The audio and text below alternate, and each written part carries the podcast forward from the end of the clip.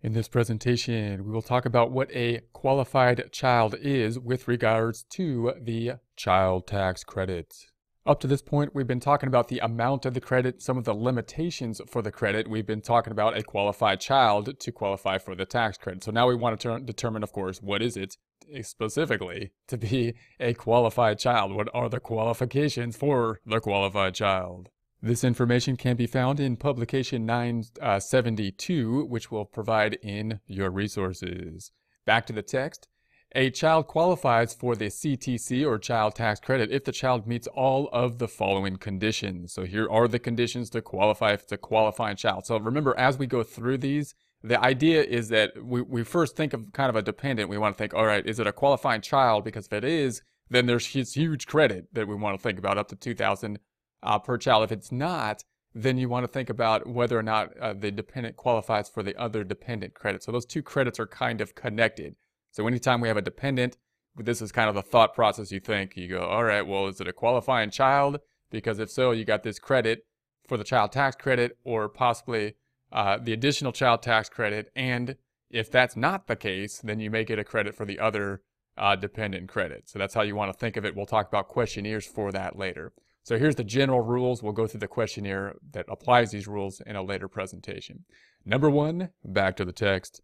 The child is your son, daughter, stepchild, el eligible foster child, brother, brother, sister, stepbrother, uh, stepsister, sister, uh, half brother, half sister, or descendant of any of them. For example, grandchild, niece, and nephews. That's going to be condition number one for the child tax credit. Then we have condition number two, back to the text. The child was under age 17 at the end of 2018.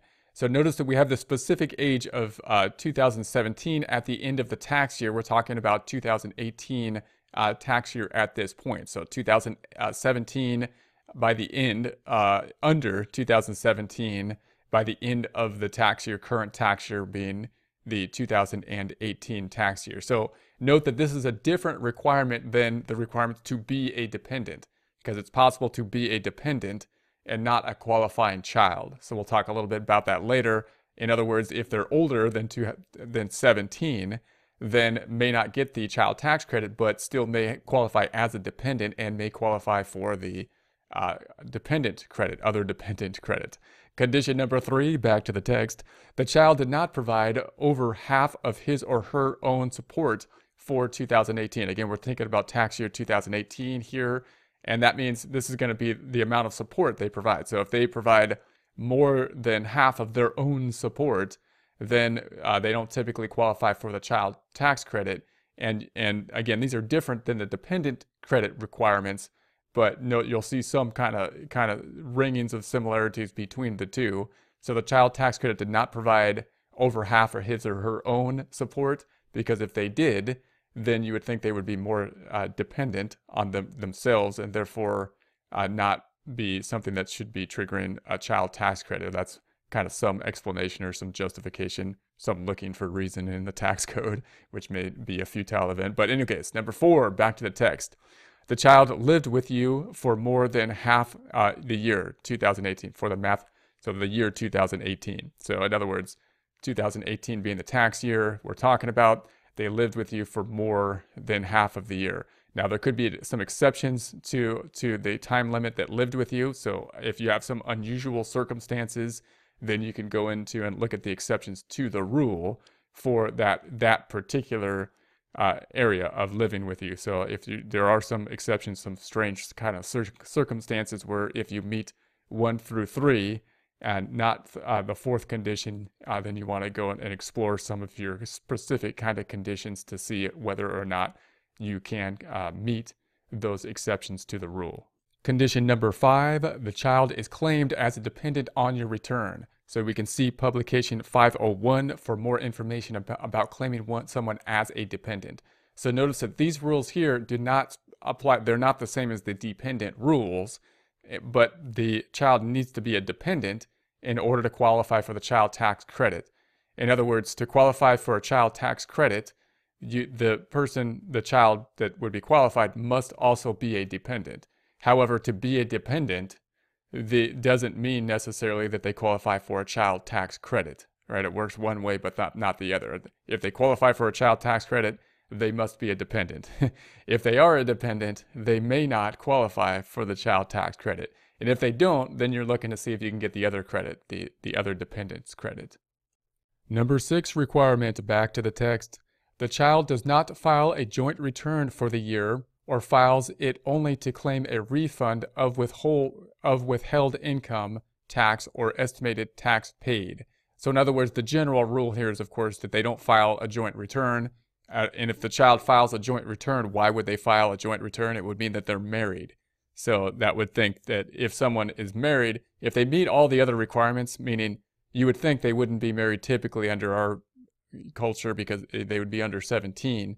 So you would think they wouldn't be married and that this wouldn't be an issue. However, if there is a situation where they meet all the other requirements and they file a joint return, that would indicate typically that they're married and and if they're married then you wouldn't think they're you would think they're not dependent and therefore they probably wouldn't meet a dependence rule, but even if they did for whatever reason, the specific rule on the child tax credit rule would be that if the, if they're filing the joint return, would not typically be uh, eligible with the exception here that you can then research that exception if it's applicable to you.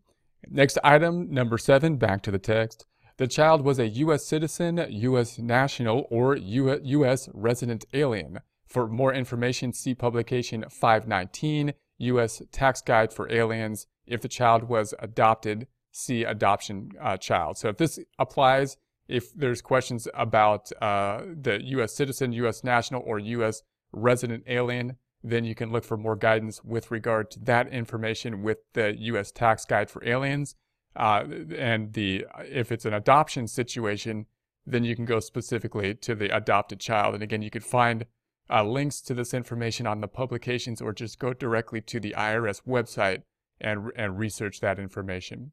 So here's going to be the exceptions to the time lived with you. So you'll recall we had that rule that there's, they, they got to live with you for the majority of the year. Or specifically, if we jump back to rule four, the child lived with you for more than half the year, and 2018 being the year we're talking about, the taxable year. So here's going to be some of the exceptions. We'll go to the text here. Exception to the time lived with you.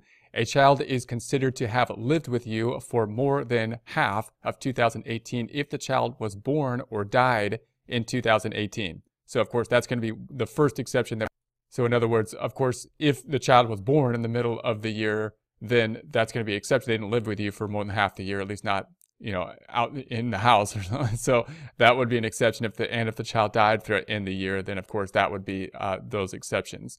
So uh, back to the text. And your home was this child's home for more than half the time he or she was alive. So when they were there, whether unborn or uh, before death, if they were there for more half the time during the year of that time period, then that would be one of the exceptions. So back to the text temporary absences by you or the child for special circumstances such as school, vacation, business, medic, uh, medical care, military service, or detention in a juvenile facility count as time the child lived with you. So obviously when we're thinking about they lived at home, we don't mean necessarily that they physically were in the house all the time, but that was their basically kind of, you could think of it, this is my terminology of kind of like their primary residence. So obviously, if they're somewhere else on vacation or they're going to school somewhere else, but their primary residence, their home in essence, is there, then that would be kind of uh, a, uh, uh, a, a, separation from the rule. So it doesn't mean clearly, from the most technical sense, or uh, it doesn't mean necessarily that they spend that amount of time under the actual roof. In other, in other words, there's going to be exceptions, and they would be the ones that you would most think would be the most common, oftentimes, where the child is outside but still thinks of basically or you know that being their principal residence so that's kind of again my variation on uh, the wording of this exceptions of the rules